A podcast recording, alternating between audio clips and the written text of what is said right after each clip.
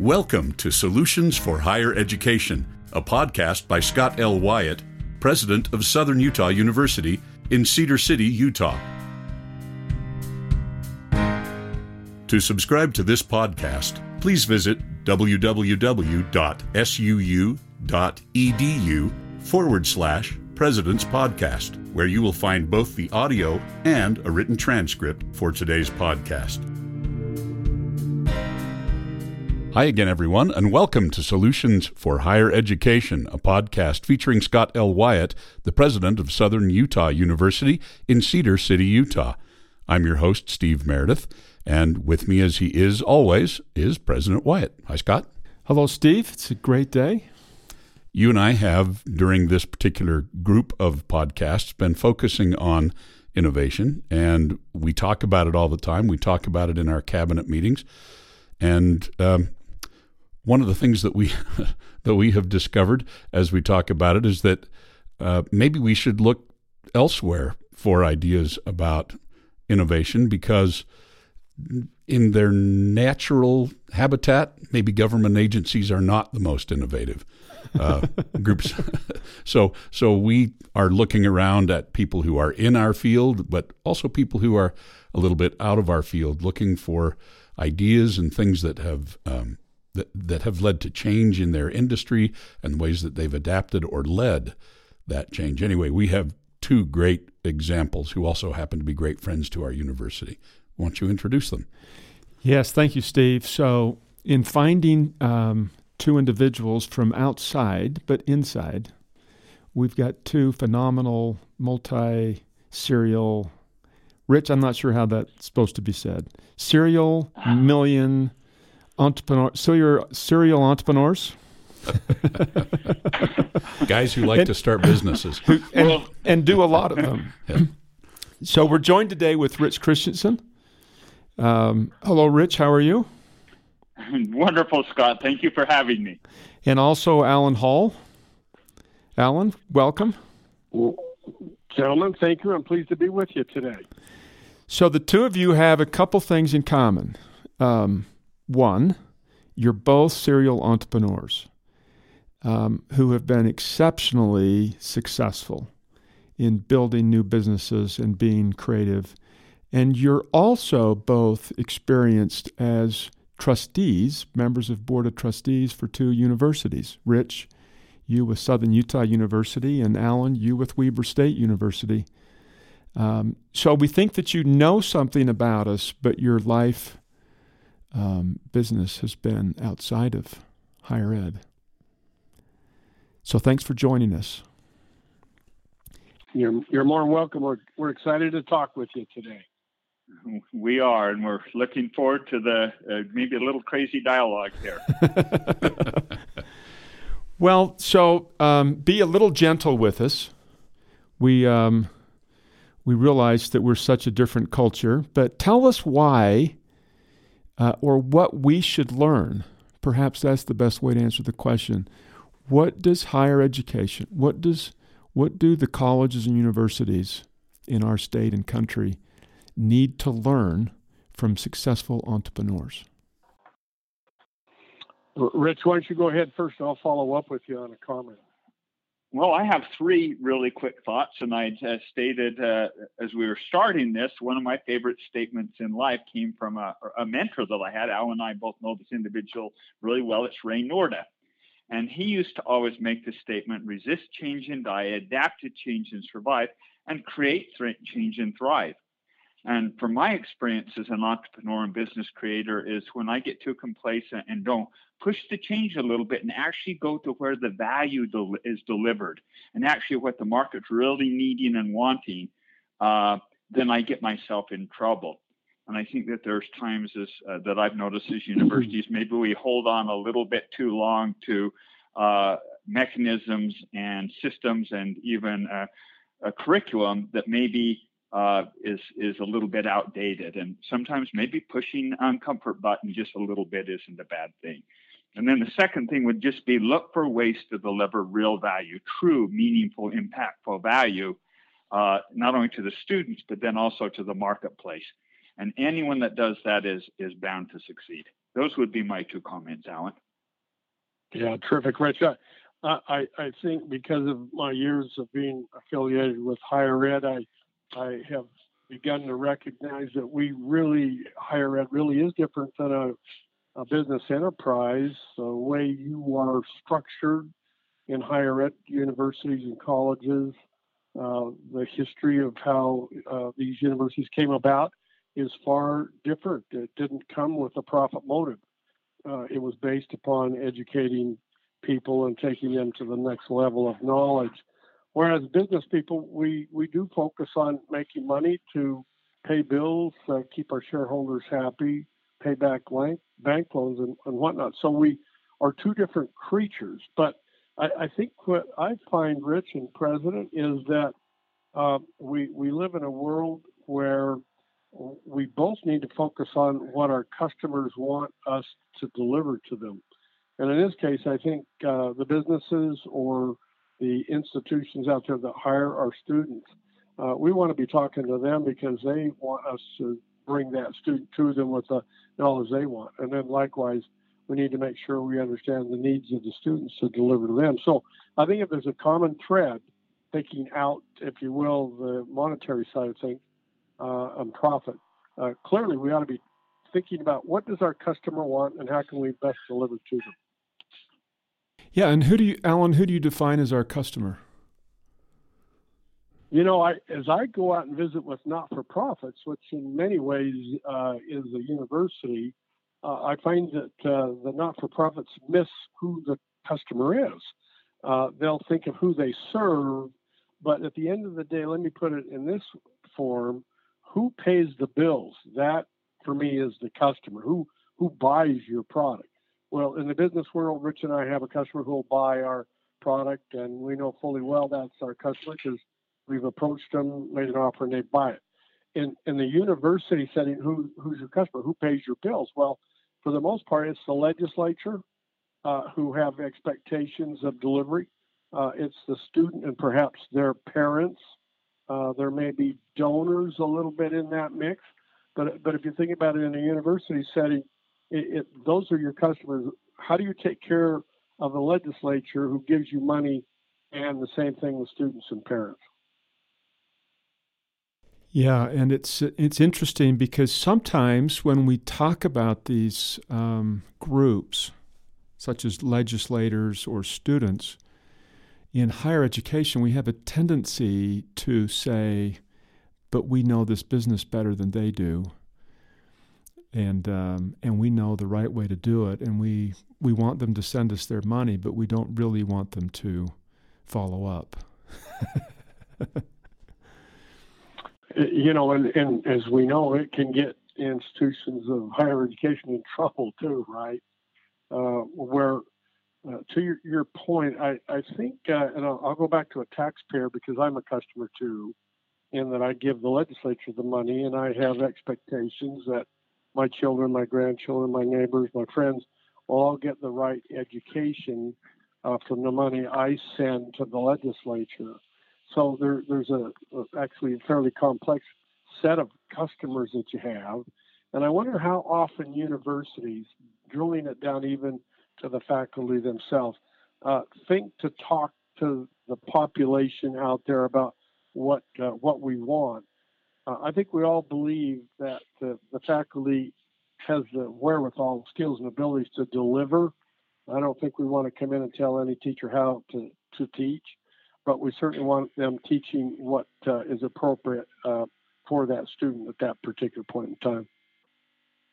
Yeah, I often think that one of the places that we as faculty run into difficulty is is it's it's one thing to be a content area expert and even to be an expert pedagogue and understand that that this is not a, a knowledge supermarket. You just can't come in and pick uh, things off shelves, but because learning is uh, learning is more brick upon brick than that. You have to have a certain amount of foundational knowledge to understand what comes next.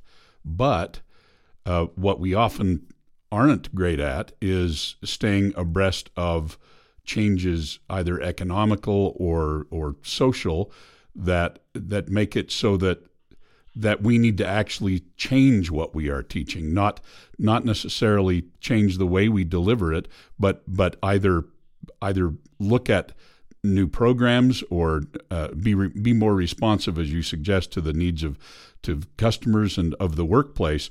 And and it's very easy for us between um, between going to class and and doing you know grading papers and doing research to become fairly insular and and not understand that the world is changing around us very very quickly. I I see that in my field, and uh, and I'm certain right. that it's a problem uh, yeah. elsewhere. And and we're resistant to that change because we we feel like we're the the content experts, but maybe the content has changed while we weren't looking, and certainly the delivery method may have changed, and certainly the way we offer yeah. the programs may have changed. Yeah. I really like the the, the discussion of uh, where the value is delivered, and I love the the focus on like uh, deliverables. But I think you've got to go one layer uh, further down the value chain, and, and and that is is not just the graduation rate, but actually what's getting jobs is their success after that fact.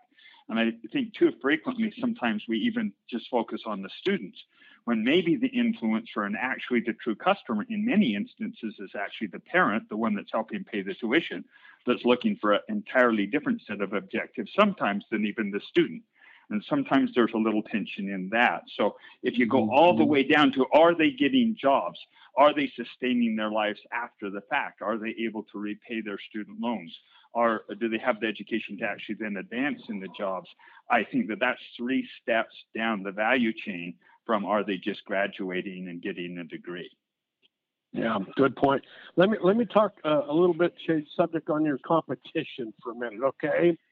As to content, uh, I live in a world um, in the business side where content has become free to me. I I can get it anytime and anywhere I want. For the most part, I don't have to pay for it. And when you think about universities being content laden and driven, you have to think to yourself: uh, is, is there a time in the future when people will get that content without having to come to class. So let me give you one example. I, I speak uh, uh, five languages. English I'm working on, and I, I've been learning the Romance languages. So I'm taking French right now um, online and with a little app called du- Duolingo. And I'm about to hit my 100th day of an hour each day learning French and right now it's free. They obviously the app wants me to step up and get their premium and start to pay for it. But I'm setting it at my own rate. I'm getting, uh, if you will, grades. I'm learning. I'm getting it all down uh, as to, to, my desired level of uh, competency.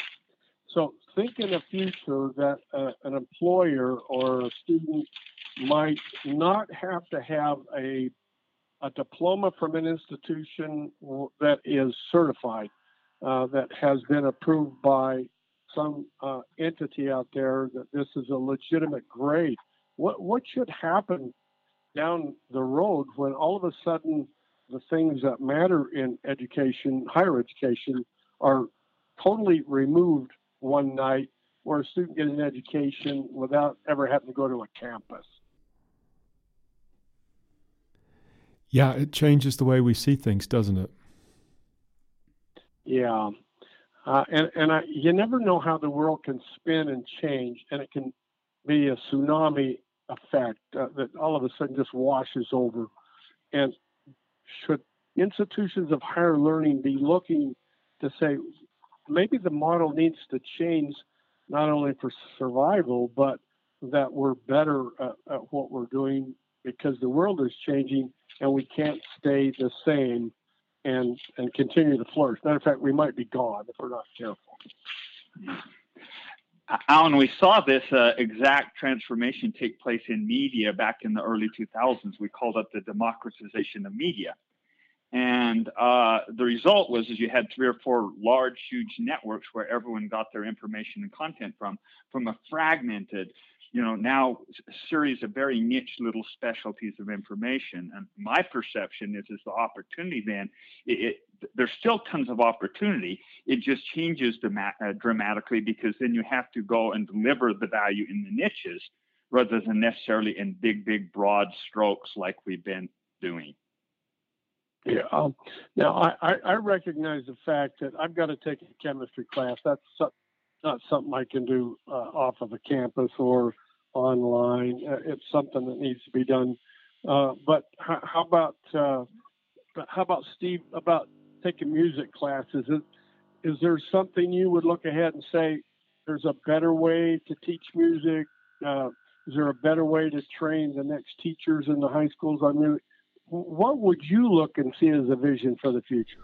Well, that's an interesting question, and uh, um, we we actually had a podcast about this. I run a master's degree here in music technology, and I'll start by saying that because it's music technology, of course, it is geared towards an understanding of technology. But one of the one of the questions during the approval process that we that all programs go through in the state of Utah um, that I kept waiting for somebody to ask me, and nobody ever did ask me, was essentially, Alan, your question, which is where is the value added? If I if if every company makes their own set of tutorial videos, what what are you guys bringing to the table? What what why would I pay you X number of thousands of dollars for a master's degree, even though the cost is low and it's delivered online and it's it's very convenient? Uh, what what what are you bringing to this learning experience? And we were we really were very careful about that. So part of it part of it in my line of work is is curating what's out there.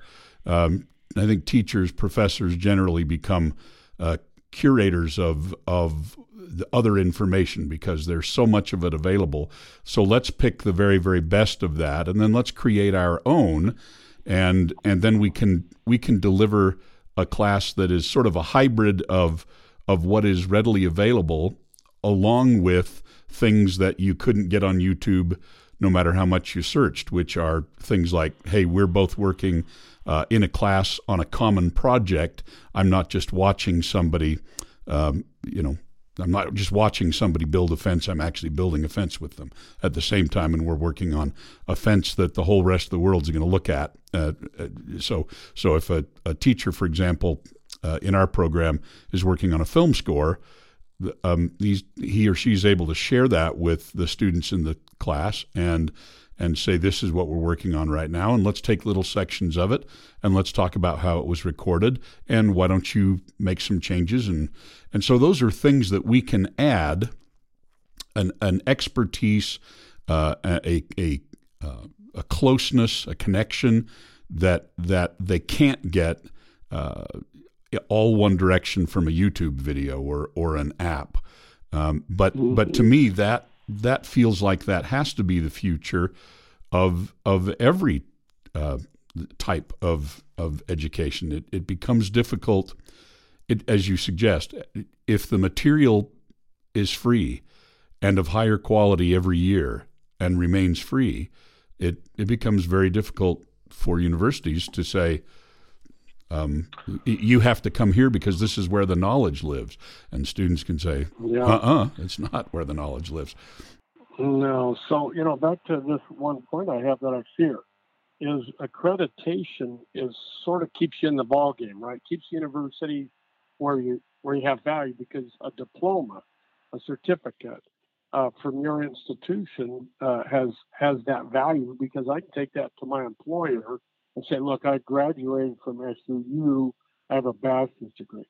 What would happen if somebody decided to kill accreditation so that the universities no longer have that? Now, where do you see yourself? What do you do next? Well, if accreditation um, was gone, um, then it would be the reputation of the school. Mm. Like any other business, yeah. it, would be. Yeah. Our reputation yeah. is is why people come, and it's why people would hire the graduates, and it may that that may actually be the driving force anyway. Uh, but but you're pointing out something really interesting, Alan, and that is that in the same way that libraries used to be the source of all information and now you can get it online, the universities used to be source of information and now you can get it in lots of places. I, as the two of you were talking, it, it occurred to me that I've been to Gettysburg a number of times, and uh, the first time I went, I read the books, and I had my little self-guided tour, and I could get from A to B and read everything. But when I went back and hired a guide that was trained and certified and knew how to tell the story, um, my motivation in seeing all the places went way up, and I learned more, and it was fun, and there was a social aspect to it that that was much bigger. Um, usually, when we're doing a a big project, um, it seems that if we make it social, it's we have other people to motivate us and keep us going, and that's one of the things that happens in a classroom. Even online. Yeah. And even online. Yep. Yep. Yeah. Yeah. Yeah. I, I mean, I, I, oh, go, ahead, Alan. Well, I was just Oh, going to also make the. I was going to make the comment also. Um, I think there's two main parts of of learning that takes place here. I'm going to now jump to the other side of the equation and actually argue on behalf of the university because I think indeed there's intellectual uh, capital, the getting smart part of the equation that's vital and critical. But we all know that there's an element that I would argue is even more valuable, and that is is the relationship capital that is developed in the university. And so I think that there's going to fundamentally need to be a place or a, venue that promotes and allows individuals not only to work together, but to also build your network out so that you can actually succeed in whatever career field you're in. I know in the instance of my degree, my intellectual knowledge was actually learning valuable, but far more impactful for me was my relationship capital that was gained along the way. And so I think uh, we need to keep that in perspective also from the university that there is an element and a need on some level that I think going forward have campuses and a venue that individuals can gather together and build those bonded relationships that simply can't happen online. You know, Rich, what you're talking about is we, we are establishing a brand at the university of what we will deliver to the customer, right? Uh, we're going to bring you the high value, intrinsic information and relationships that you can't get anywhere else. It's, it's who we are, it's what we do. Yes, it's going to cost you more than Alan getting that free Duolingo French lesson but you're going to at the university you're going to have all these other wonderful attributes that will provide to you. And the, the universities now look to the future about they're, they're not a commodity anymore. They are now a very valuable value added place to learn to grow to develop.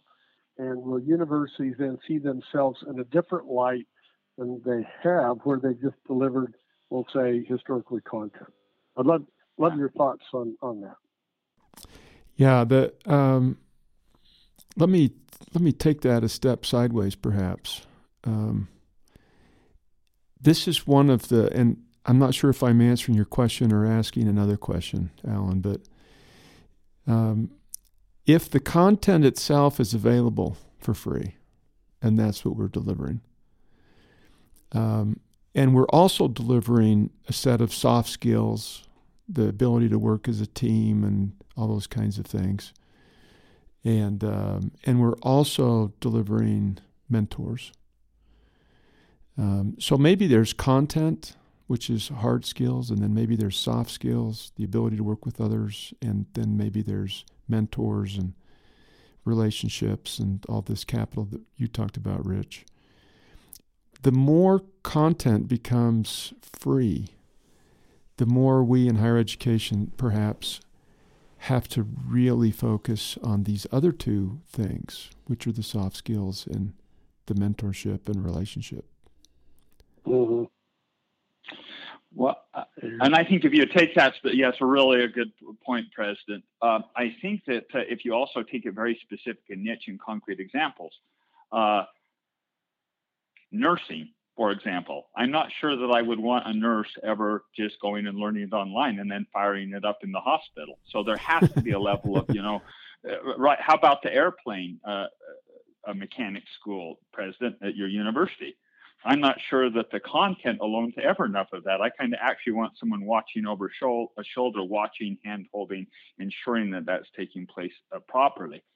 So, you know, as I talked about the democratization of media, I think that there will be a level of democratization of higher education that occurs.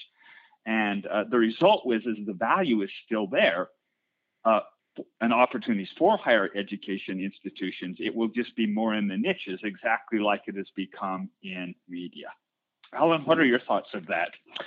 Well, you know, I'm just thinking about. I've been teaching uh, as an adjunct professor classes in sales and entrepreneurship, and uh, I, I, actually found that the students in, enjoyed the way I brought them the content, but because they could have read all of the content if you think online, they could.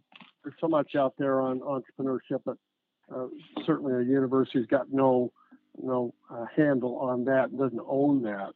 But what, what I found was back to, I then mentored the students. I worked with them. I helped them put their plans together.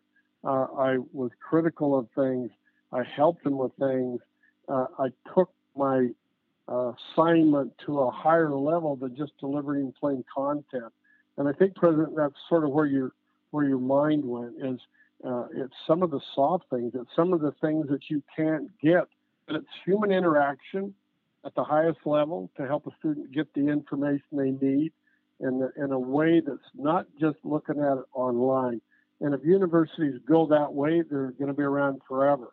Uh, if they just want to stay and compete on content, that's a slippery slope. Yeah, it's interesting that um, our accreditors, Northwest, doesn't even ask us if students are getting jobs. Yeah, they're they're considering that right now as they change their policy. Mm. Going forward, should we ask a question about that? And of course, the answer is yes. We're we're tracking it. It's, that, that, it's terribly important that, to us. That's actually a little concerning. Yeah. Well, um, well, we track it. We do track it, but but we're not required it. to report it. Yeah. Uh, could I just mm. take one little step step sideways on this conversation that I think is actually relevant? And I think President kind of addressed it when Alan hit that first uh, question, and that was as one of reputation. But I think there's two parts to decision making. There's left, left hemisphere brain thinking, and then there's right hemisphere brain thinking. And although we uh, logically back up a lot of our left hemisphere brain, uh, brain thinking in the form of am I learning? Did I get the material? There's also a huge element of driving of, of right hemisphere, which is, is the community wanting to belong, the visceral response. So you get to someone and you say, I graduated from this university. That community element is also, I think, a major driving factor and force of, of higher education. You look at the, the identity that individuals be, belong and pick your school of being part of that university. And, and that's something that actually is tangible and real and uh, should be considered in the discussion because that need of the humans to, as we kind of fragment into societies, we're going to need to have that sense of community, and universities are one of the strongest uh, align points that that occurs. Let, let me uh, talk about one other topic that's always been on my mind, and it has to do with uh, the cost and the speed of getting an education. Um, clearly, in, in, our world, um, we want to get through our education as quickly as we can, get that job, you know, be out there teaching music. We want to get through the, the coursework as quickly as we can, as inexpensively as we can. What, President, would be your thinking around changes that might accelerate and be less expensive? So we're in the middle of a project on this right now, Alan, and um, we'll see how it goes. But the uh, the first part of this answer is that um, we're trying to turn our school into a three-year bachelor's program. Yeah, which, wonderful. Which requires students and faculty and staff to see the world a little differently than what they've known it their whole lives. Which is, mm. if you take the last year, which is two semesters, and if the student would take those two semesters, one after the freshman year and one after the sophomore year, you get the same amount of instruction you're talking um, about summer semesters. Summers. Mm-hmm. Yep. So you just do three semesters for three years, and um, well, three semesters the first and second year, and then two, and you end up with your eight semesters. Um, and actually, it's probably even better than just being a year faster because there is a loss that students experience during the four month summer break that they go back a little bit and they have to catch back up to where they were. Oh. So we're we're trying to make a three year bachelor's wow. degree available and yeah. putting a lot of effort. That's one. The other one, of course, yeah. is online, um, and uh, we have a partnership with Southwest Tech, and they start school every Monday, so students can come in and start when they want and finish when they want. And we haven't figured out how how we could take a semester and speed a semester up ex- unless it's online. But yeah. the in class is is a challenge. But these are the kinds of things that that we should be focusing on. Is how do we fundamentally step up what we're doing? And and a great example of holding on to something that is time honored tradition clear back to when we were a largely agrarian society. Everybody needed summer off to, you know, to grow the crops and get them in, but nobody, you know, I mean, there are places in the world where that's still a thing, but mm-hmm. but everybody else in the world works twelve months a year, and yeah. Um, yeah. Uh, uh so we we are following a a very antiquated model necessarily uh, mm-hmm. yeah. by just having the traditional school year. It it isn't it isn't that it doesn't have some advantages. There there are great things uh, to having the summer off, but but students do tend to slide backwards a little bit academically because of the mm-hmm. long break. Well, my compliments to you, President. Uh, it's wonderful to hear uh, where you're headed with that. Uh, if I layer in with my grandchildren who are graduating from high school and they do concurrent enrollment. It seems like they're almost sophomores by the time they hit the university. Yeah, that's which, right. Uh, again, is a, a, way for them to save time and and money as well, isn't it? Yes, most of our students show up as a first semester's freshmen with already having taken a number of credits have that. Yeah. We one of our biggest struggles, though, frankly, in helping students graduate quickly is that is is the large percentage of them that show up not knowing what their major is to be. They haven't yeah. they haven't made a yeah. decision yet. That's the hardest thing. Right. Um, and then we as yeah. humans like to change our minds from time to time. Yeah. Well, I started out as a dentist, and it didn't last, but I think a couple of hours, so I moved on quickly.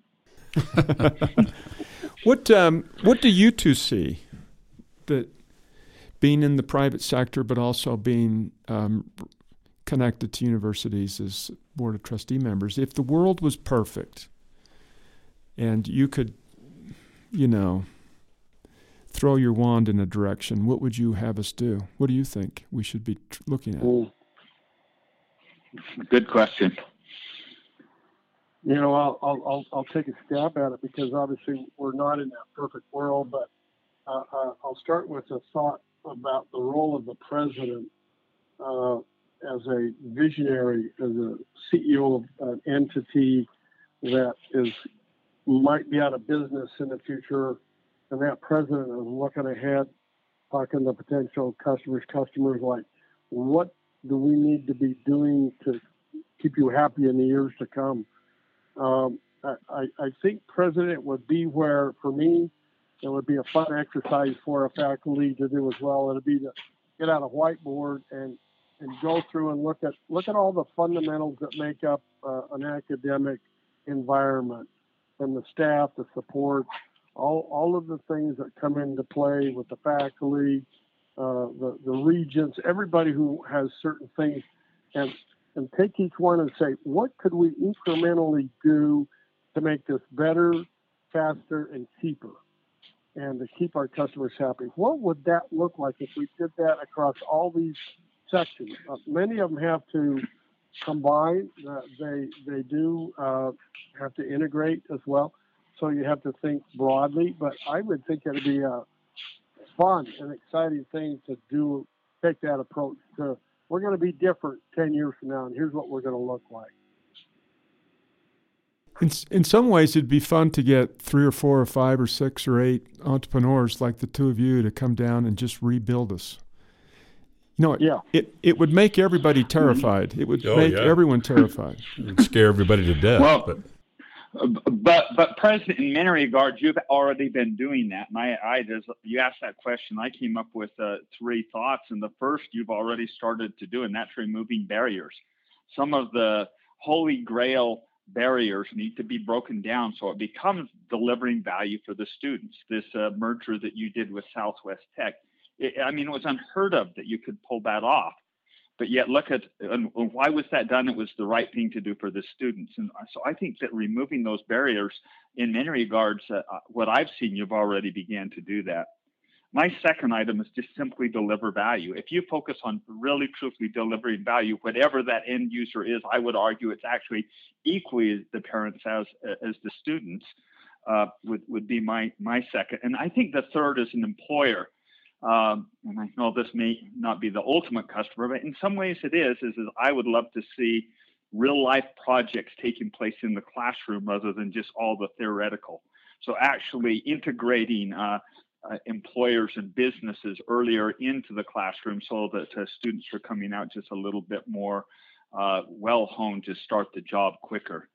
There's always seems to be a pretty lo- long lag of re-educating my employees when they come in. Those would be my three: break down the barriers, add value, more value, and uh, more integrated learning. We've spent uh, the last several years working on project-based learning, and um, and it's not easy. Um, interestingly enough, and this this is one of those real challenges that we have, is that students arrive at our universities having never really done anything except respond. You know, the teacher says, read this, memorize that, respond that, finish these problems but students haven't really been tasked with going out on their own and just being creative and then having somebody help them and and we have this uh, project-based requirement at SUU and and it's it's a struggle for students to yeah, to for the it. first time they have to they have to propose what they will do instead of just responding. But I think, Rich, you're going a level deeper than this because um, I think what you're saying is is that it needs to be more part of the whole university. That there should be more of this in every class. Well, Well, Um, I I actually think it, it it enhances multiple aspects, President. The first is is you're getting. I mean, I, I've been invited several times down to teach several classes, and I get in and I see who's performing, and they help me solve a little problem, a real problem, not a theoretical problem. And guess who I'm instantly hiring? Guess who I'm interested in? You know.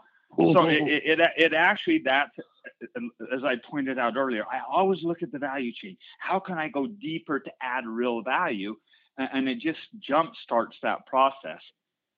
So I, I think that more integration into mm-hmm. real life world experiences and even bringing more working professionals in is part of that. And I, I'm not proposing that it's just working professionals because the, the academics, they, they know how to teach and structure learning far better than us, you know, lay individuals. But there's an element that I think engaging real world sooner in the process could be of tremendous value to a university. Let, let me uh, add to what's been going on. This has been an exciting conversation for me and grateful for the opportunity to participate. Uh, I think we, we cannot forget what public education should be thinking about in this regard as well. Uh, those students that come come to SUU have come out of uh, you know the local school districts uh, through the high schools all the way down to the elementary schools and uh, having sort of a cohesive plan from preschool all the way through graduation where, where all of it's lined up in a very cohesive way. Everybody understands the goals and objectives that are set for the faculty and the students. So by the time a student graduates from the local high school, they come to SUU, they, they've they've learned to be creative. They've learned to be problem solvers. They they've learned to tackle difficulties. They uh, sort of we bring them along beyond just rote memorization. We've got them thinking and the, the schools, obviously in elementary, junior high, and high school, they they have challenges with discipline and other things to help students learn. But you'd think that the universities and the districts could be a little tighter on how they work together. Yeah, this goes back to the breaking down barriers that you mentioned as well, Rich. Yeah, we've created. Yeah, and I, we've created these alliances where we meet. Um, but there is a governing body and an organization for public ed up through up through 12th grade, and then there's an organization, governing bodies for the technical schools, separate and completely separate, and then there's the higher ed for the college and universities, completely separate. So in Utah, we have three different systems, and um, they naturally um, aren't in the same room. We we have to work hard to collaborate fully and and I think that in a lot of ways we're doing a terrific job, but it's not completely natural. Well, you had made the comment earlier that you are natural entrepreneurs, and I would actually disagree with that in many regards. As I have observed many of the things that you're doing down at Southern Utah University, I would argue it's entrepreneurship at its finest. You have this little project called the Shark Tank, where you run 10 little initiatives and fund them and guardrail them that's hardcore entrepreneurship. Uh, what you've done with the business programs, entrepreneurship, the the uh, creativity that's taken place in the uh, the aviation programs, so much entrepreneurship there. And I realize that maybe it's just pockets of it, but I actually think that there is an opportunity, and, and you're doing a pretty darn good job of, of pushing these boundaries and adding value and using creative entrepreneurial efforts, President. I, I'm I'm delighted to be part of the university. Well, that's nice of you to say. We're about out of time, and I have a question for um, both of you, and uh, and that is, if you could change one thing, what would it be about higher education? As entrepreneurs, is is there something that you would change? And don't be afraid to say whatever you think it is. Yeah, you won't hurt our feelings. Are you going first, Alan, or am I? Well, go, if you're Rich, if it's on the on the tip of your tongue, go for it. Uh, for me, and, and again, I say this delicately because I realize the need for structure and stability. But for, for me, it honestly would be tenure. Uh, I expect as a business owner and uh, an owner and whatever to show up every day and add and really contribute value and be sharp. And I don't expect to actually hold my position long term as a CEO or even as a business owner if I'm not really sharp and aware. And so to me, the, the concept of, of tenure, uh, although I understand institutionally where it came from, uh, I struggle a little bit with the concept of, of sometimes maybe deaccelerating uh, production and performance. So, um, this is one of those things that we often hear from people in the private sector that tenure is a problem. And we could probably argue that both ways, um, seeing the, the strong tradition and how that helps us, and also maybe some of the weaknesses.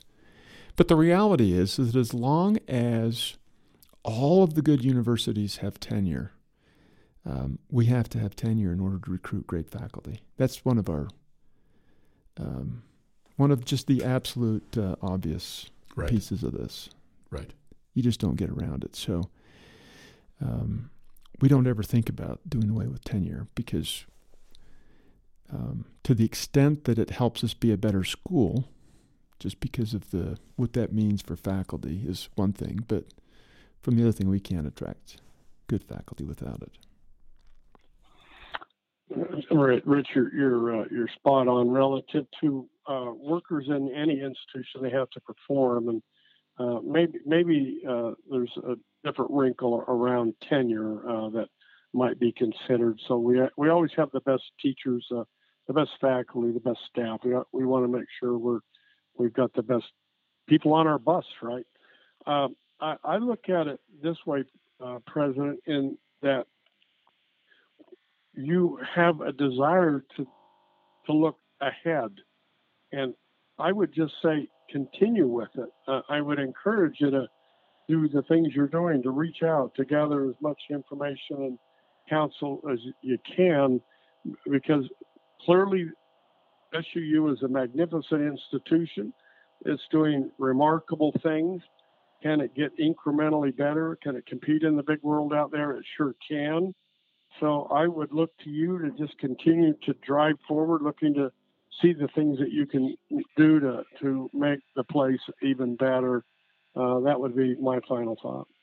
We're going to have, um, we think we're going to have some leadership from the Utah legislature on soon and ask them the kinds of similar questions. But one of them that undoubtedly will come up during that conversation is performance based funding.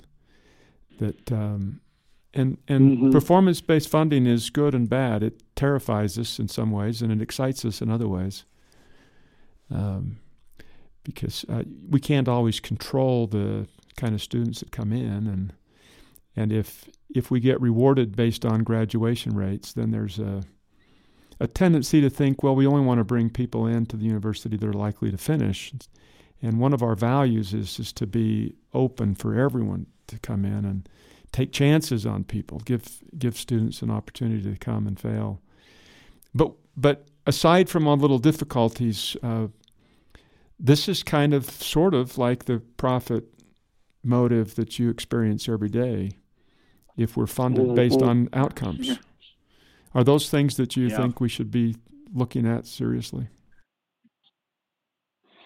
You know, I'll, I'll give you an observation. Um, legislature likes that because, uh, again, they've got pressure uh, and they're exerting that back onto the schools.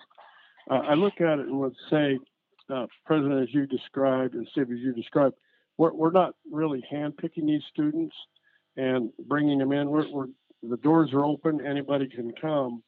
And it, and it means to me that there are going to be uh, exceptional students. It's sort of a bell curve. You're going to have some bright ones. You're going to have some that really aren't all together yet. And, and part of that is for those that need help, mentoring, tutoring. Uh, you may need to ask for money to say, well, if you're going to expect these things of us, we probably need some money to help those underperforming students. Or we see what you're trying to accomplish, but there needs to be some other resources that support your objective. And we would like to be very clear on we can hit these, but we also need other resources as well. Yeah. Yeah. It, it's almost. I'd like to shoot. Oh, go ahead. No, go ahead. No, no, please go ahead. Finish that thread. So it's almost as if you could say, this is, I don't know that this would ever be possible, but you say, well, okay, this is the category of students, and they happen to be 50% of our students who are coming in and they're totally prepared. And so um, fund us based on their performance. But then here's the other half of the students, and those students are unprepared, but but because of the social value, we, we want to bring them in and give them a chance. And and the performance based funding for them might should be different than from the other group so as not to give us a disincentive yeah anyway this yeah, is this is really an interesting topic i think we uh, could talk about that for an hour uh, if I could make one comment here, is as entrepreneurs and I think even business owners, our natural reaction is always going to be yes to that question. Yes, you should be compensated or funded based on performance. But there are really at least two major differences between uh, what Alan and I do and what you do. First of all, is we get to uh, decide the employees that we get and screen and vet them out. And so, uh, although we're ultimately accountable and we live or die on a daily basis, we eat or starve to death on a daily basis, we at least kind of get to pick and have more control, even to the point we can fire people. And you can't do that with many, you know, if an underperforming tenured faculty is in place or even students. So that's one. And then second of all is, is just a layer of buffering of the political moving mechanisms. President, I believe you uh, uh, made the comment that everybody thinks that they get to ultimately make the decision. And so ultimately, Alan and I can operate a little more lean and quickly and execute judgment. So I think that those two disparities, you know, do alter the, the framework and maybe uh, desirability of it all ultimately being performance based. Well, we're about out of time. Any uh, any closing comments about this? This has been a lot of fun. We've talked about focusing on customers and the content and what we're adding in addition to content, and perhaps we need to focus increasingly more on that since content is available uh, for free in a lot of places. So the mentoring and internships and social soft skills, all of those kinds of things. We've talked about breaking down barriers, better, faster, cheaper, adding value, um, doing more projects to help people be more prepared for the workforce, and and then into this. Um, the, some of these uh, uniquely entrepreneurial business kinds of ideas that that um, that, as you've indicated, um, are a little bit in disharmony with with regular government secure employment, and then also uh, funding from the legislature based on outcomes. Every one of these could make a, an interesting hour discussion. Any closing uh, thoughts? Thank, thank, uh, I just thank you for the opportunity to weigh in and yeah. your openness and desires to, to do great things. So thank you for uh, the invitation to participate. Yes, thank you so much. You've been listening to Solutions for Higher Education, a podcast featuring Scott Wyatt, the president of Southern Utah University in Cedar City, Utah. We've had as our guests today, joining us via phone, Rich Christiansen and Alan Hall, two very successful entrepreneurs who are also great friends to the Academy, and we thank them for their kind participation today, and we thank you, our listeners, for tuning in. We'll be back again soon. Thanks. Bye bye.